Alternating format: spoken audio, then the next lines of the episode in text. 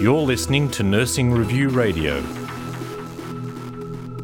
I'm health editor Dallas Bastian, and I'm joined by Maricris Algoso, a PhD candidate at the University of Western Sydney, whose current research project is looking at whether undergraduate AIN's employment in aged care prepares new graduates for the clinical work environment. Welcome, Maricris. Thanks, Dallas.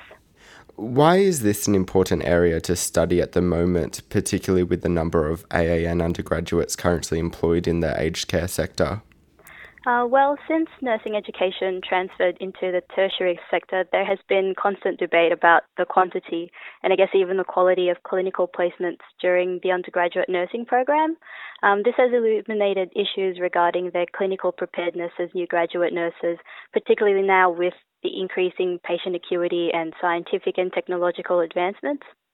Um, one of the challenges facing nursing is the aging populations with people living longer and with chronic illnesses. So there is an expectation that new graduate nurses are able to provide quality care and meet the demands of the nursing profession well. Uh, undergraduate AIN employment was essentially designed to further clinical development of nursing students as well as provide them with financial support. A lot of undergraduate nursing students find employment as undergraduate AINs in, in the aged care setting, but nursing students typically do not value their clinical experiences caring for older adults. They often prefer critical care areas such as intensive care and emergency and believe that these areas provide a more valuable learning experience for them. This may be due to the notion that the Bachelor of Nursing curriculum is mainly focused on acute care, and I believe that there are significant core nursing skills that are learnt in the aged care setting, which nursing students may be taking for granted in pursuit of more advanced clinical skills. One of the main skills that I think is best learnt in the aged care setting is compassionate care, which is central to the nursing profession and forms a good foundation for the growth and development of a nurse. What are you hoping to establish through the study? Um, I hope that the study will be able to bring light to the value of aged care experience among nursing students so that they are able to have a more enriching clinical learning experience, particularly in the context of an aging population. Additionally, the transfer of nursing education into the tertiary sector has also kind of caused a divide between the education and industry sector. An undergraduate AIN role is basically one that lies between the two. As such, it has the potential to promote partnerships between industry and education that can hopefully enhance clinical learning for nursing students. Uh, from my previous research on the experiences of undergraduate AINs, it was found that there was no structure to their employment and that the role of the undergraduate AIN was not entirely understood by the nurses who worked with them. So, partnerships between education and the industry sector would be important in developing the role. You'll be looking at whether undergraduate AIN's employment prepares them for new graduate clinical practice, as I mentioned. Uh, what are some of the key markers for being prepared that you'll be looking into?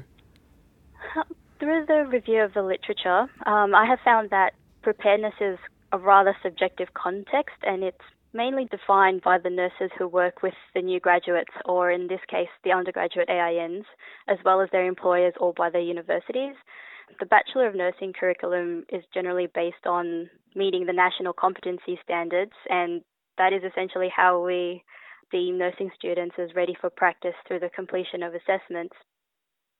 Uh, so, to measure the preparedness, we adapted a survey tool that will basically attempt to measure if new graduates feel that their undergraduate AIN employment in aged care has prepared them in to a certain extent to confidently practice as an RN.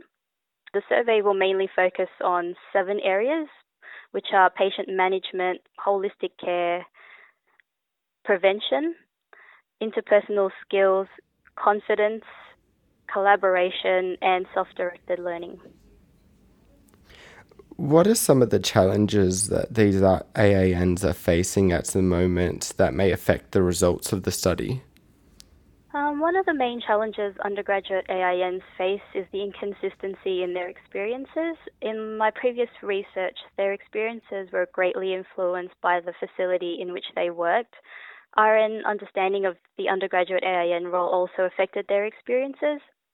Um, some undergraduate AINs were well supported in their healthcare facility and by their colleagues, and as such found that their experiences contributed to their clinical development. Others found that their experiences were limited to skills that they had learned in first and second year of their undergraduate program. These were often the students who worked in aged care and may not realize the value of their experiences or skills which they have developed whilst working in the sector. Another issue is the lack of structure to the undergraduate AIN role, which, in terms of the study, may contribute to a wide variation in the undergraduate AIN, AIN experience, as there is no guideline to standardize undergraduate AIN practice. So, this may produce varied results that may be difficult to draw conclusions from. I guess on the other side of that, what are some developments in undergraduate employment in the health and aged care sectors that may improve the chances of AINs being well prepared for new graduate clinical practice? Uh, to my knowledge, there were a few projects such as the Partnerships in Aged Care and Building Connections project that aim to promote interest in aged care among nursing students by developing courses and programs with universities.